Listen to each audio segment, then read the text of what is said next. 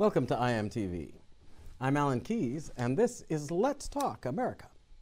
Today, I'm going to have the pleasure again of talking to my good friend Bill Federer. Uh, and as always, I'm going to be taking advantage of Bill a little bit uh, because I uh, am going to try to see what, in terms of uh, somebody who's really steeped in the history and background of the country, how he looks at this present situation, which is, I think, unprecedented in our history uh, against the backdrop of his knowledge of the kinds of things Americans have had to face and endure in the past. Because uh, I think that that raises interesting questions, both about circumstances and how people deal with them, but also about the character of the country.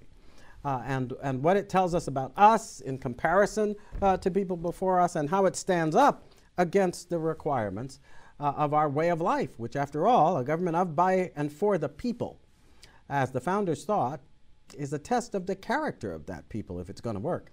Do we still have the character needed to make it work?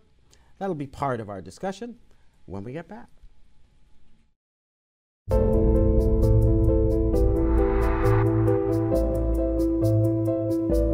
Hi, I'm Alan Keyes. I just want to let you know that on a recurring basis every Tuesday, we're going to have a guest, Mike Adams, the health ranger.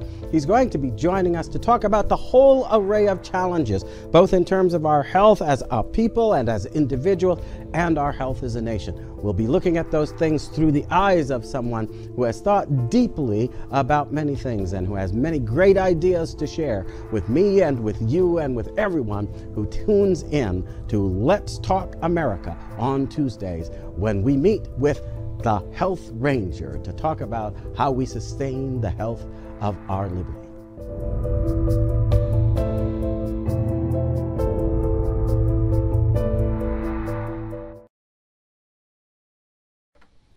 Welcome back. Well, my guest today is Bill Federer, famous uh, uh, throughout the internet world, at least, and perhaps the world at large, uh, uh, uh for uh, being the man who is responsible for what's called the American Minute, um, which is different anecdotes and episodes and accounts that illustrate the history of the United States in ways sometimes very recherche, but always very educational in terms of introducing you to hard facts that then can substantiate uh, or challenge the sense we have of uh, what this country came from and what its background was. Uh, he's also somebody who's given a lot of thoughtful work to our politics. He's been involved in politics, went out uh, myself and supported him uh, when he was running uh, for office. And I'm glad I, I supported him. I'm just sorry that he didn't get elected because we'd be much better off if you had and the Congress would have benefited from you greatly. But in any case, he's going to benefit us today. Welcome, Bill. How are you today? Alan, it's great to be with you. Always an honor. Now, we were chatting a little bit before the show started, and I thought it might be interesting for you to share a perspective that I don't think has been represented quite yet on the program because you actually went through a, a little battle with the coronavirus and its effects, right? And, uh, and your wife is still kind of going through it. What was that like? Well, I spoke in Albany, New York, and came back, and a day or so later, I got a call from the pastor who said the person I spent time at the book table visiting with had the virus, and I thanked him.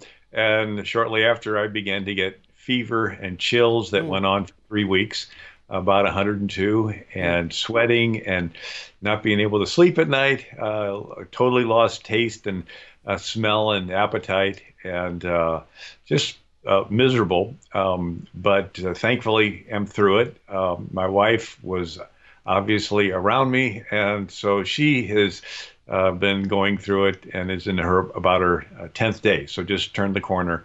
So. Uh, my wife made a comment. She said, You can tell this is man made because it does not act like any other virus.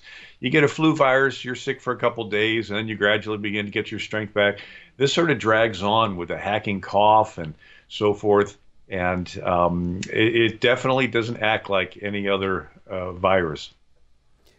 Well, that then buttresses the point, I think, that we're dealing with a situation to start with the, the novelty of the coronavirus, right? Emphasized in the way they first referred to it, has then produced a novel situation in the United States where I think for the first time in the country's history, uh, partly because we're such a big country that prior to something like the present age, I think it would have been very hard to get the whole country to shut down all at once. Uh, you could have said it all you liked. I'm not sure anybody would have done it. uh, well, there are a whole lot of unanswered questions. The fact that the Wuhan laboratory specifically experimented with the coronavirus, that there are uh, articles that said that the Obama administration sent money over there to help mm-hmm. fund the lab. A Harvard professor uh, helped set up the lab, and he got indicted because he was taking millions of dollars under the table. Uh, Bill Gates is involved uh, with the lab. Uh, the World Health Organization. So, a lot of questionable things. Matter of fact, a Nobel Prize winner said, yes, it's clear that the virus was developed in the lab. His question was that it was just leaked accidentally. Mm-hmm. Uh, but it, it, came out. Uh, it w- would have had to gone into the meat market there in Wuhan before it came out of the meat market, uh, and the meat market's been there for centuries. They've never had any problems with this. And we mentioned before the program that different scientists have analyzed the virus and said that there are features of it from HIV and from SARS and MERS and different things that could not have accidentally assembled themselves. Yeah. And um, well, uh, I've so, read things that kind of verify that because the techniques that are used uh, in order to alter uh, the uh, virus uh, are apparently techniques that leave traces, right? Uh, they create anomalies so that you see things that when the virus mutates, right, uh, it doesn't produce the kind of uh, changes in some of the characteristics of the, of the genome itself to such a degree as is there. In other words, usually the changes will, uh, will be uh, changes that uh, go a certain distance toward uh, being different, like 70% or 75%. Um, there are a couple of characteristics in this virus apparently that are 100% different. Uh, and I've read articles where people who uh, um, are, are you know, biophysicists and, and, and uh, folks who are involved in this work uh, say that that is a characteristic of engineering when, when you produce such a such a total change because mutations tend to be more random, right? And to find uh, uh, a change of that perfect magnitude uh, repeating itself, uh, that suggests that there was some hum human engineering going on. The question then arises, though, Bill, for what purpose? What were you doing when you engineered a virus like this to increase? Uh, it's called gain of function so that you increase the danger that it poses and the ease with which it can uh, get into the human body and so forth. Um, and I, I, gather from what people have written that I've seen that this can somehow be involved in research, though I haven't been convinced by anything I've read exactly what that's about. Uh, but I suppose you could uh, kind of uh, hone your skills at coming up with vaccines by coming up with different approaches to dealing with novel viruses that you create in the lab. Uh, and perhaps that is what escaped. The other problem, though, that I've also read, and that some people are convinced is part of this problem, uh, though that remains to be seen, is that it's also part of what you would do if you were trying to use the virus as a biological weapon. Uh, and I think that they, people are shied away from even raising that subject I suppose you'd be called a racist or something because the Chinese were the ones who did it. But I think that that's kind of anti human racism, and it ought to trump any particular ethnic group racism if that's what they're so concerned about. Uh, if you're doing something that, as it has proven to be the case, threatens the whole human race, that's way more harmful uh, in, in, every respect. And, and so that suggests a malevolence that I think would have to be taken very seriously. Final point, and then a question. The behavior of the Chinese, though, that's what I think leads a lot of people to be suspicious. They behaved like somebody who thought that they were doing something wrong, don't you think? Because most of the time, you would follow the protocols, you'd tell the world what was going on, you'd call for help if it had just sort of fallen on you by accident.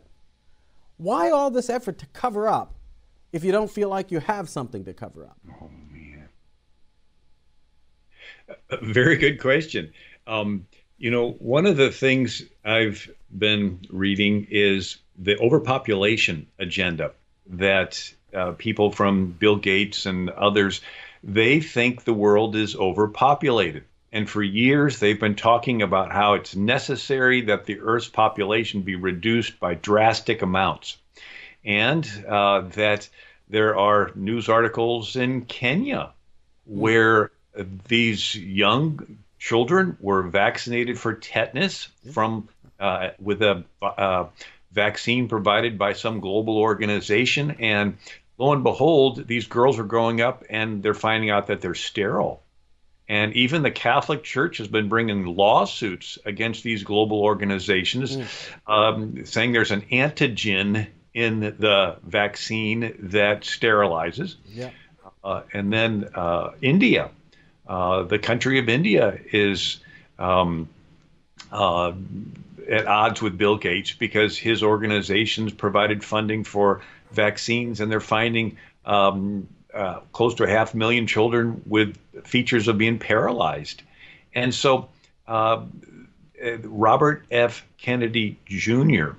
Uh, is a vocal spokesperson about the dangers of vaccines, and he specifically named Bill Gates, saying that here he has all these companies that are involved with vaccines, and here uh, he wants to be on the front lines of providing vaccines, and he's also wanting to track everyone in the world, hmm. uh, have a digital certificate, and have um, uh, and and so the the question is uh, so, somebody um, Kevin Sorbo, uh, the actor, had posted something, and he got some news for it uh, and it was to the effect of if they uh, uh, keep abortion clinics open and close down churches, it's not about your health.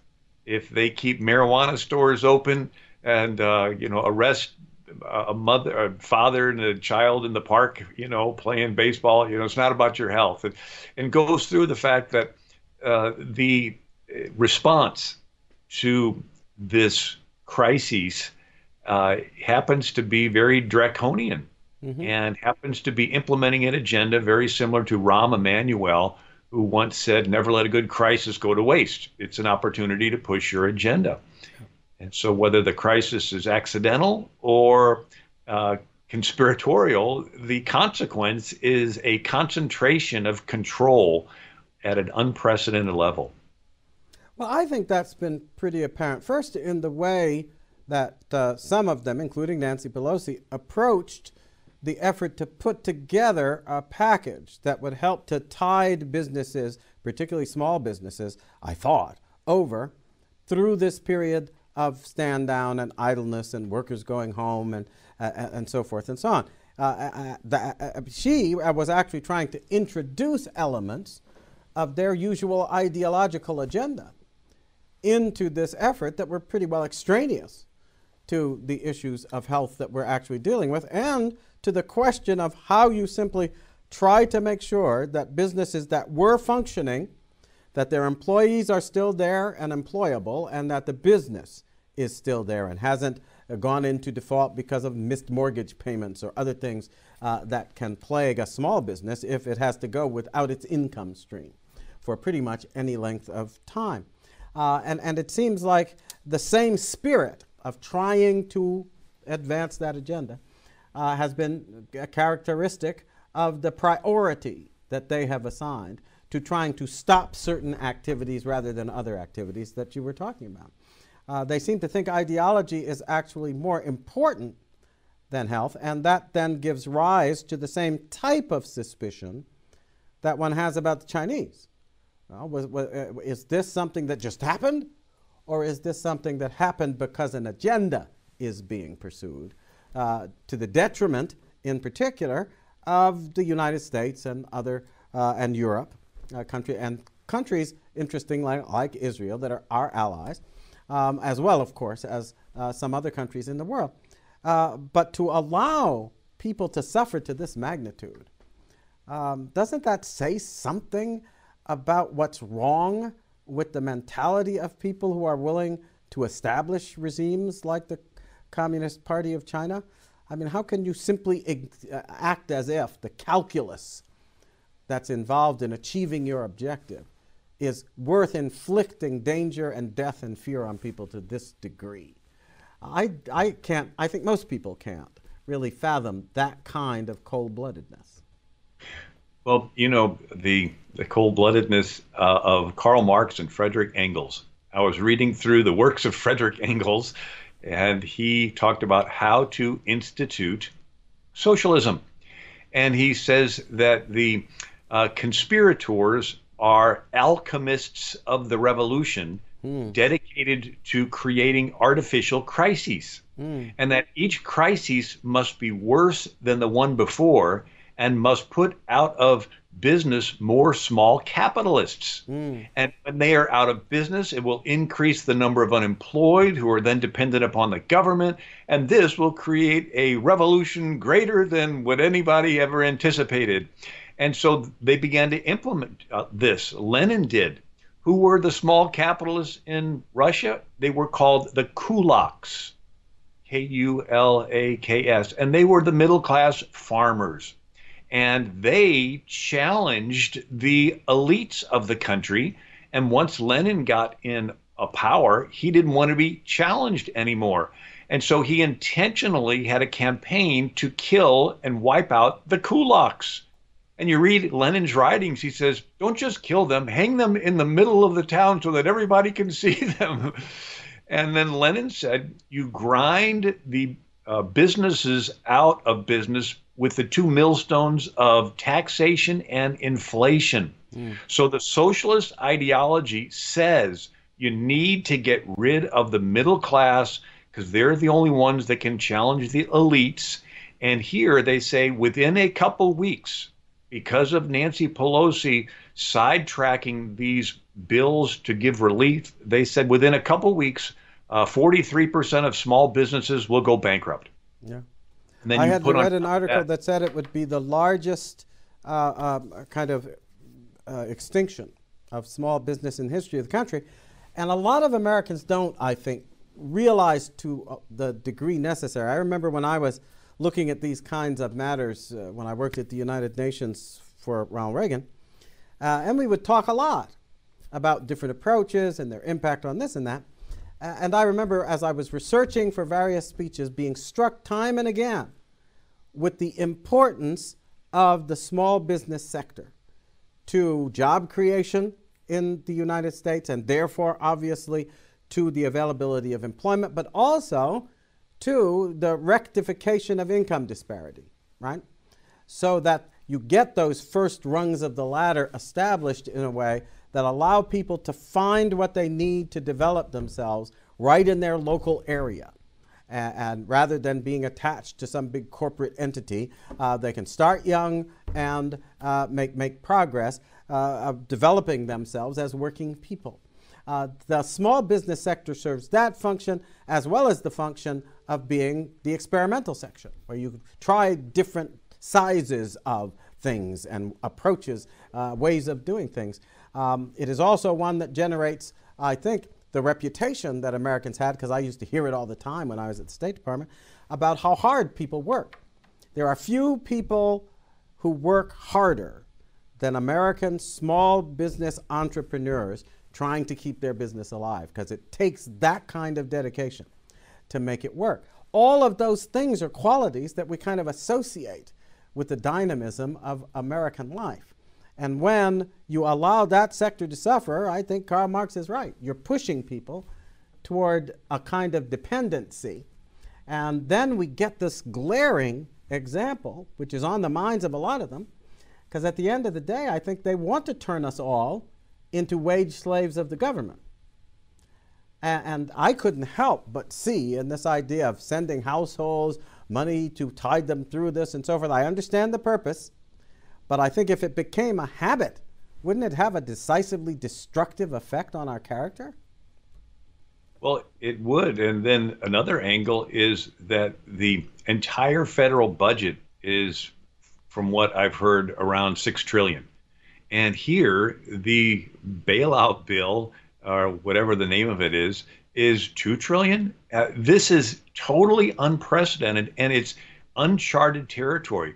That basically we have given up all future efforts to balance the budget, and we're just flat out making money with electronic uh, entries, and there'll be continual inflation from now on, which will dry up uh, the savings of those that are older and those that are on fixed income.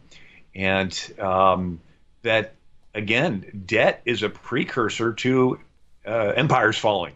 Yeah. Uh, the Ottoman Empire fell, it was in debt. Uh, Reagan, who you worked for, with the arms race. Uh, Russia tried to keep up and couldn't, got in debt, and the Soviet Union collapsed.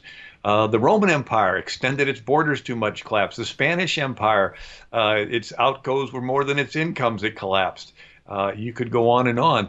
And so here, America, with this uh, decision to just flat out, they don't print trillions anymore, they just make electronic entries. Mm. Um, but this is going to totally change the financial landscape of the country.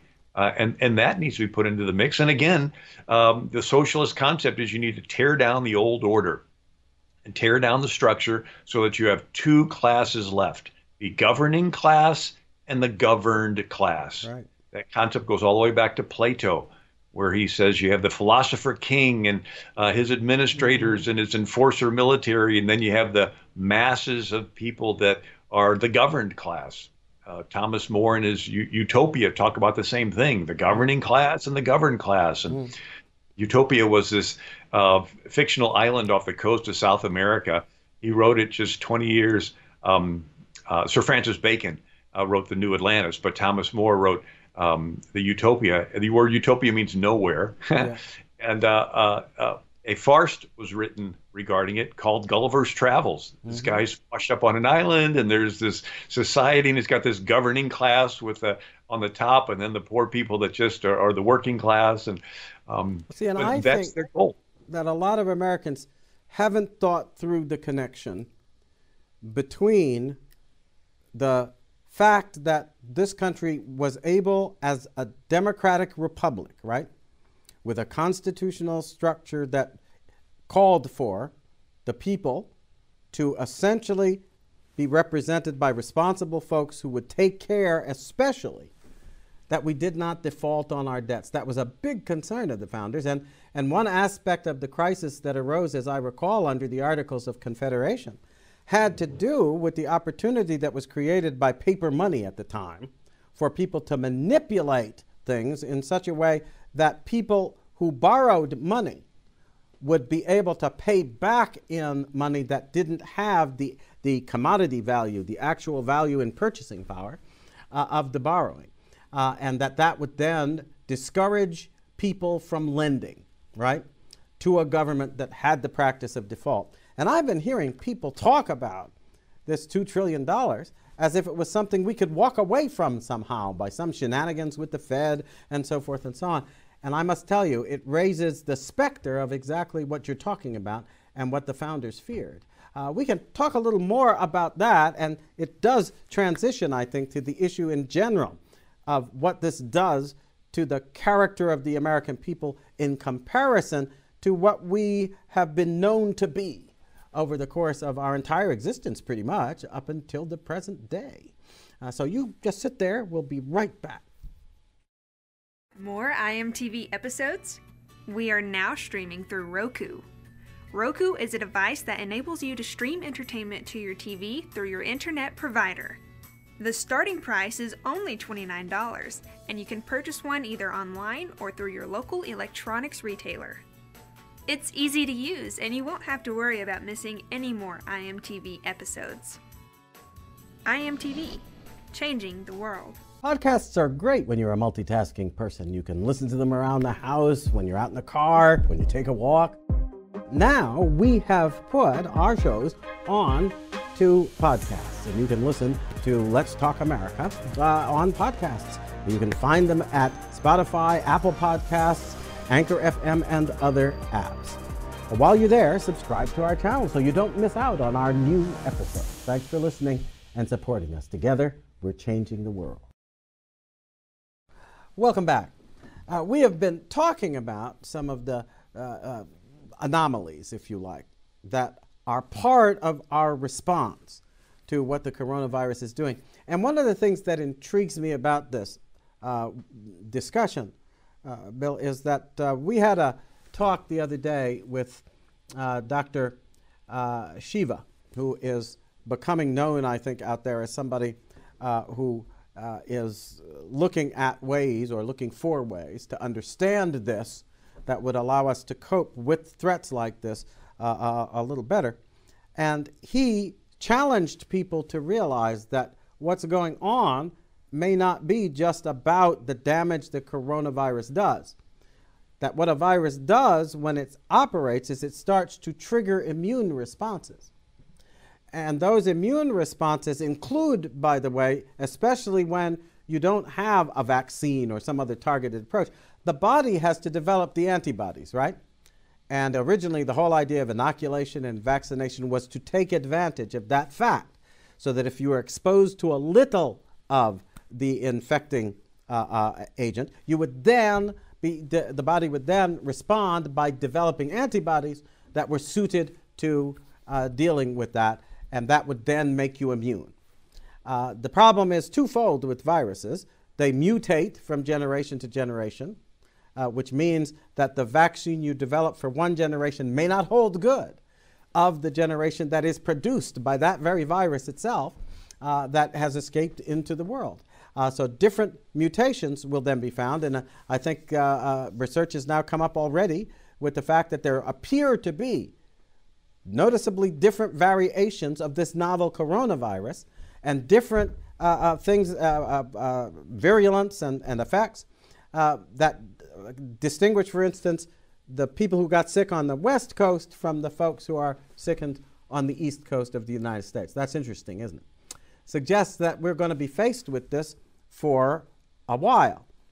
Now, the response of the body can then be responsible for danger. He says that the respiratory problems people have can be related to the fact that when the body doesn't know what is the particularly harmful nature of the virus, there is another uh, antibody that comes along which doesn't need to distinguish because it comes along to execute the cell in order to remove the infected part. So it devours and breaks up the cell itself.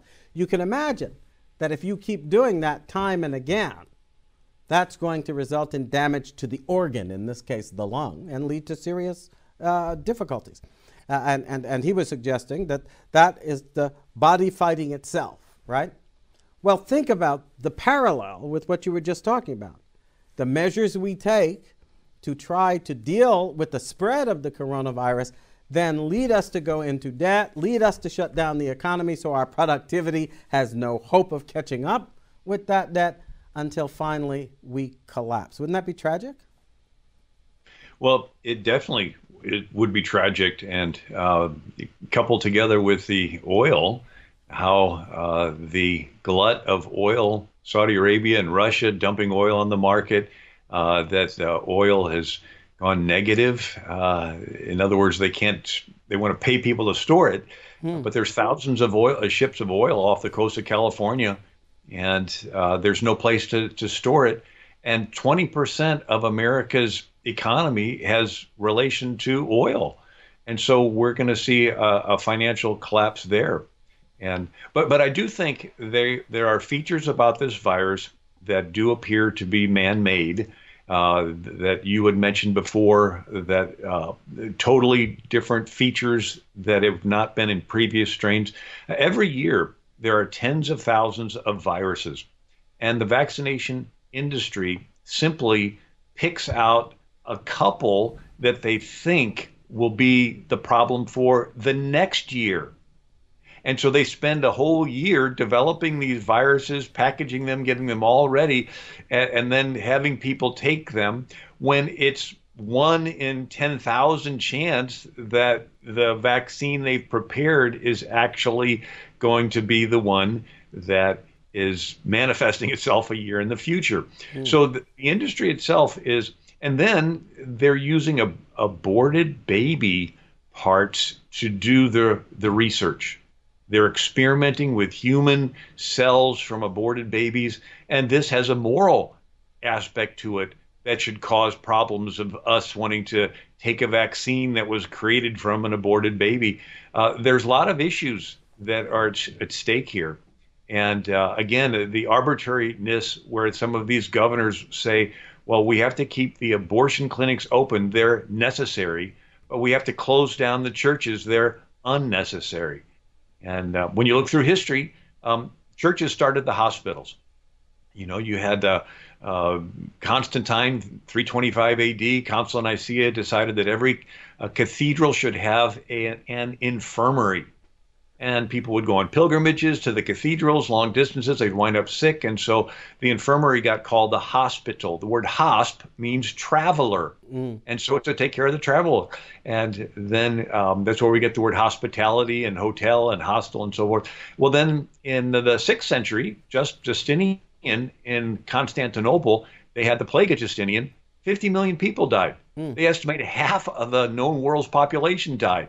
Well, who was on the front lines? The churches were. Mm. Uh, and then you fast forward to the 600s and uh, Hotel Dieu in Paris and uh, the orders of Catholic nuns that took care of the sick. And then you got the bubonic plague and you have the uh, Alexian brothers that would give a Christian burial to the, the those that died in sort of a hospice type care, and and then you look at all the hospitals started uh, out of the, the Catholic Church, and then uh, Ben Franklin started the first church in America, uh, but the first uh, church church, excuse me, the first hospital in America, but it was the Sisters of Saint Joseph that started the first church west of the Mississippi.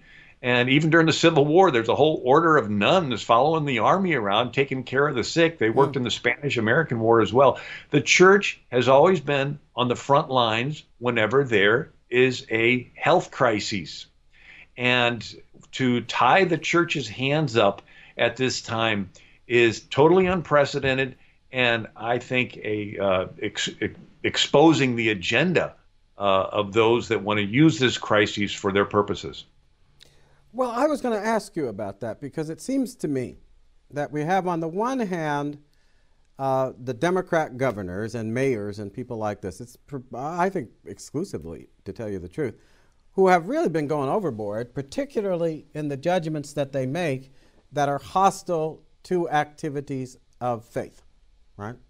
Uh, it's not the only thing that they've been doing of this kind, uh, but they also seem to want to accustom people uh, to uh, knowing that they don't have the freedom to do X, Y, and Z, that that's a decision that's now going to be made in a centralized fashion. Uh, so that ideology, which kind of we would say, I guess, in terms of our political spectrum, they're leaning to the left. The folks who are leaning to the left seem to be taking measures that reflect what has been the traditional hostility all the way back to the French Revolution before of the left wingers uh, to uh, faith, uh, not just to organized religion, uh, but to God and to the idea that it is God, not just matter somehow behaving itself, uh, that produces uh, results in, in the world. Uh, do you think that this is going to start to wake some folks up to the fact that the regimes that have been the harshest in terms of inhumanity, in terms of massive killing and things of this kind, have been regimes that had socialist in their name. And people will say, well, no, no, no, it wasn't the communists. It was, it was those were nasty Nazis. No, I'm sorry. The Nazis called themselves National Socialists.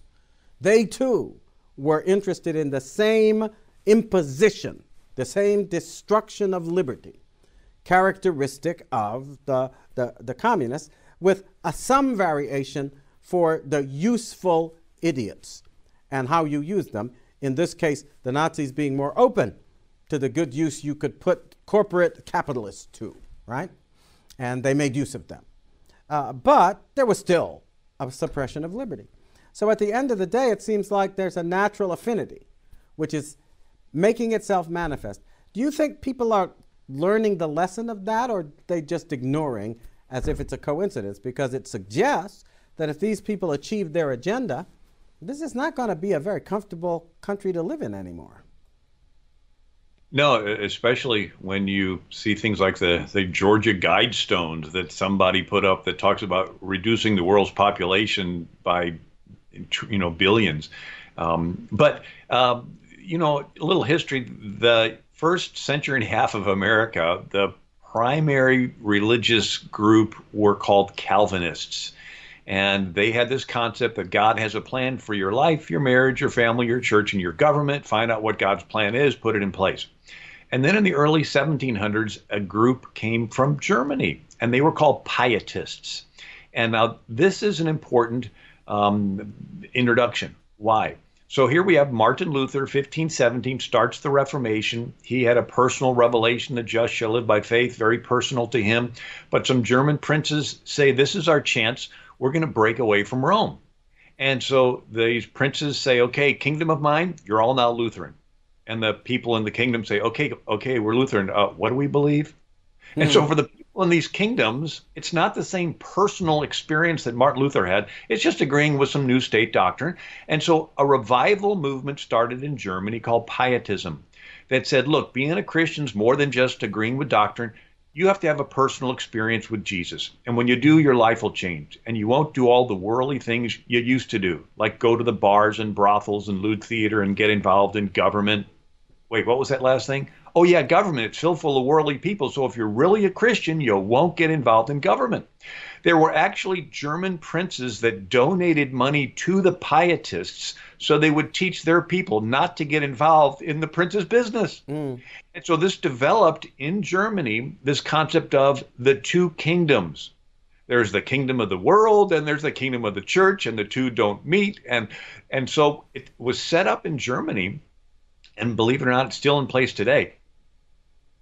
If you get a job, you fill out your W 2 form and you put you put which church you go to, the government withholds the tithe from your paycheck and then funnels the money to the church. Mm. And so this uh, again has been in place in Germany for centuries. And so uh, what happened was that these pastors, Martin Niemöller, and uh, confronted Hitler when he first took uh, the chancellorship in 1933, and Hitler said, "Well, don't worry, your your paychecks will still come." Mm. But it was this thought that these churches didn't want to speak out against Hitler because he could make a decision and cut off their paychecks. Right. And so what happened was the church had trained itself to not say anything about the politics and it took millions of people dying to stop Hitler because of this erroneous church teaching. Uh, now, in America, these German pietists uh, you know, they started Amish communities and and so forth. And their ultimate was they didn't even want to vote. They didn't want to get involved. And of course, uh, the popular story, uh, Henry Muhlenberg, considered the father of the Lutheran Church in America. He had two sons, Peter and Frederick, and they both were Lutheran pastors. And Peter uh, heard Patrick Henry's "Give Me Liberty, Give Me Death" speech, and Peter Muhlenberg goes to George, George Washington and says, I want to help. And Washington says, I'm going to make you a colonel, go get your men. Mm. And he goes to church. He gives a talk out of Ecclesiastes. There's a time for all things, time to gather stones, time to scatter stones, a time to preach, time to fight. Takes off his clerical robe. Underneath is a uniform of a continental colonel. he, he leads uh, 800 men or 300 men of his church to join the 8th Virginia Regiment. They fight in all these battles. He gets promoted to general, fights at Yorktown, and afterwards he's elected to Congress. And he's so popular his statue is in the U.S. Capitol's Statuary Hall with his clerical robe half off and his uniform showing and his sword and so forth. Well, his brother Frederick was in New York, and Frederick was pastoring a pietist Lutheran church, writing letters to uh, John Peter saying, "You're you're getting involved in things which, as a preacher, you have nothing whatsoever to do." And then John Peter writes back, says, Well, you're a Tory loyalist. And, and then Frederick writes back, says, no, I, I just can't serve two masters. And they're going after each other until the British bombard New York, occupy it, and Frederick's church is burnt, and he and his family have to flee the city. He gets involved in the revolution. He gets elected to Congress afterwards, and he gets elected the first Speaker of the House. The first Speaker of the U.S. House of Representatives is Frederick Augustus Muhlenberg. Two people signed the Bill of Rights that the Congress approved to send to the states. Uh, John Adams as the vice president and the president of the Senate, and yeah. Frederick Augustus Muhlenberg. Does anybody think that these two brothers, who are both in the first Congress and they both are involved in passing the First Amendment, that they would um, pass a, a law to outlaw themselves? Saying pastors shouldn't get involved in politics when we're pastors and we did get involved. And so the message is that we, the Christians, instead of backing up and saying, well, we got to do whatever the government says, in America, the word citizen means co-king. That we're the co-kings and the politicians are our servants. We need to not be cowered back into a corner and insist the government do our will. Well, see, I have been approached by folks with a question about what I thought uh, bishops, pastors, other uh, uh, church people should do with the fact that churches are entitled to get money from the government under this uh, stimulus bill that was passed, right? Uh, and whether or not I thought that that was a good idea. A- and I've had to allow us how I do not think it's a good idea. Uh, because, as, as I think it was Blackstone said somewhere in the commentaries, the power over a man's resources, that's a power over his will. Now, wait a minute. If a power over resources, a power over will, and the government is the source of the resources of the church, what happens to the will of God versus the will of the government when that conflict arises? Uh, because at that point, your resources would come into conflict with your faithfulness to God's standard. Uh, and what I think people often forget is that the Declaration of Independence, other things. We talk a lot about freedom, right?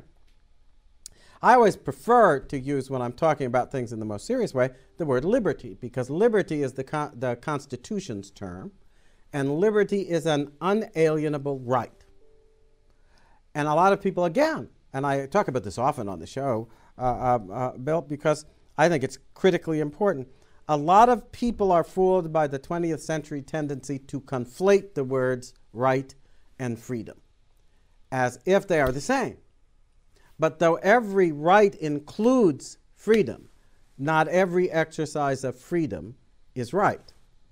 And therefore, you have to ask by what standard do you distinguish between the freedom that is wrong and the freedom that exercises or does, achieves, serves right? And that standard is, according to the Declaration, the standard of God's endowment, right? What is an endowment? It's, it's the terms on which the, the uh, will, right, is filled with content. I'm going to leave you this and this and this. Maybe it's money, maybe it's a house, maybe it's land, maybe it's whatever. But these are the terms on which you get to use it, right? These are the terms on which I am endowing this institution or that individual and so forth and so on.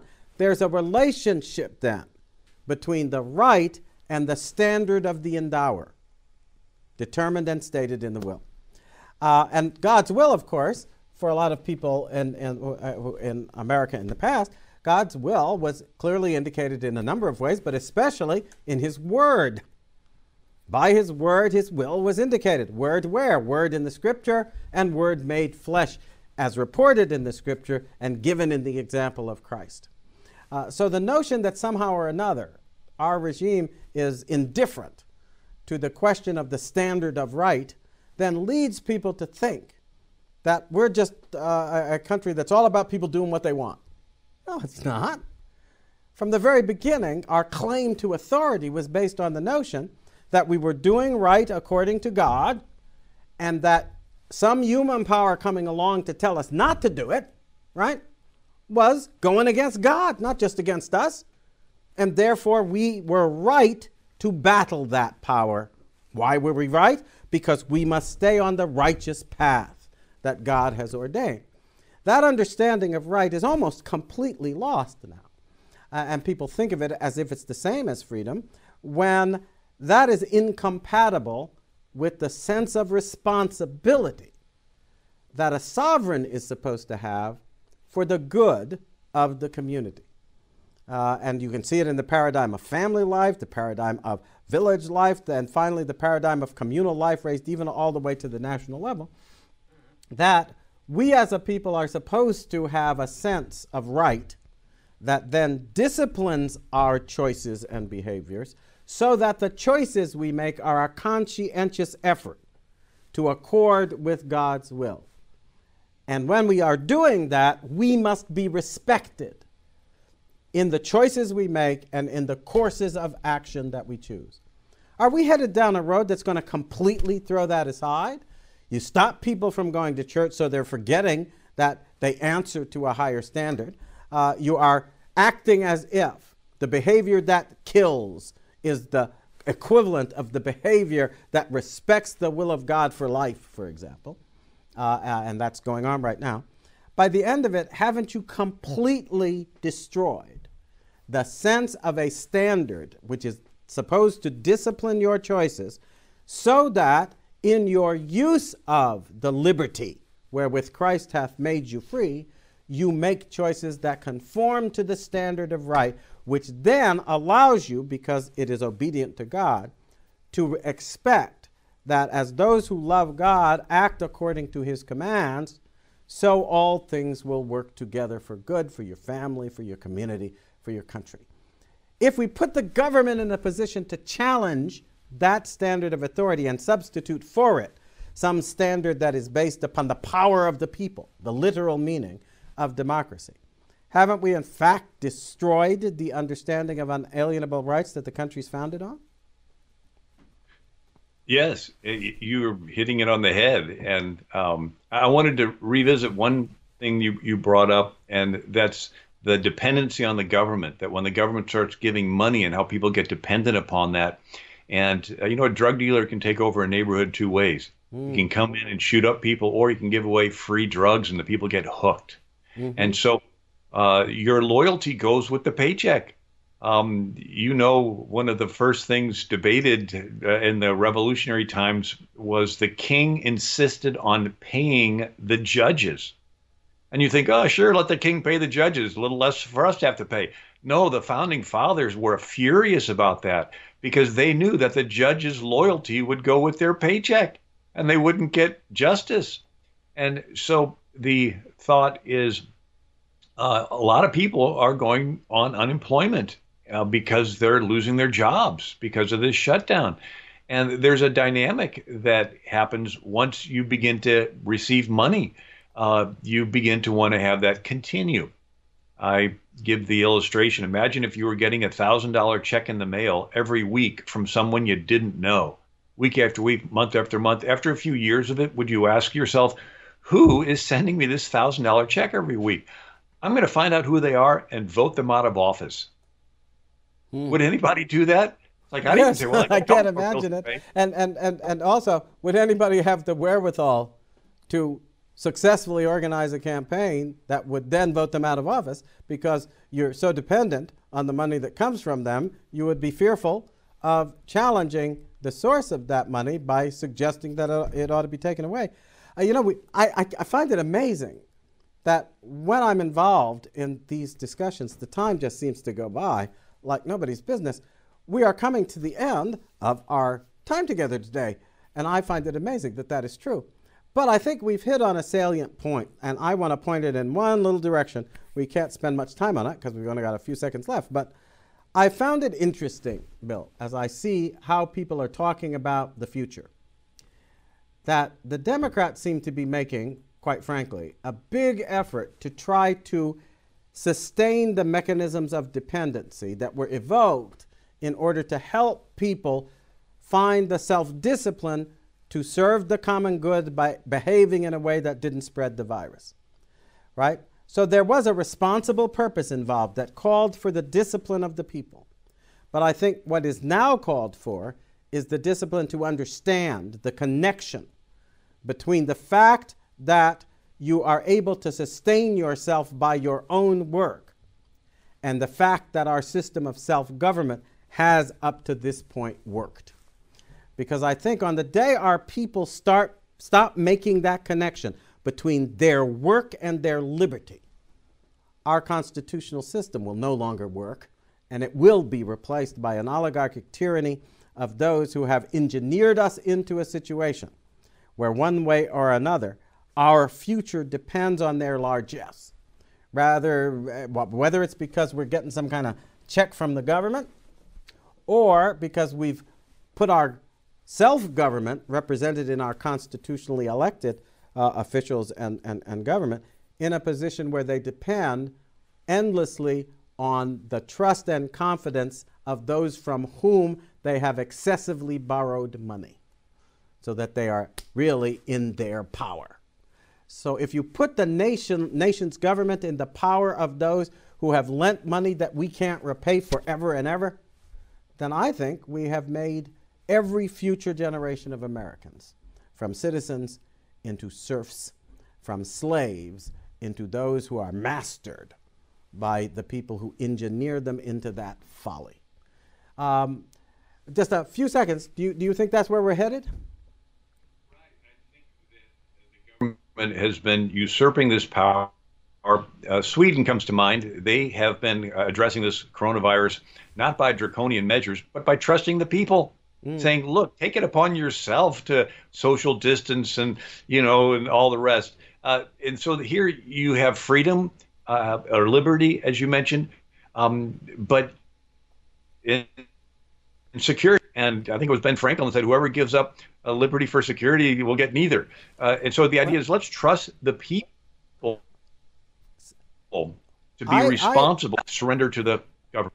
I have to say, I agree with that. And I hope that everybody, all of you out there who've been listening to us, will think about this. Think it through. You know, you can trust the government or you can trust yourselves. If you are able to have that confidence in yourself, then you're going to be able to trust that the government will remain under your control. But how do you remain under control? See, that's where the fact that they want to shut down the churches should wake you up to the truth.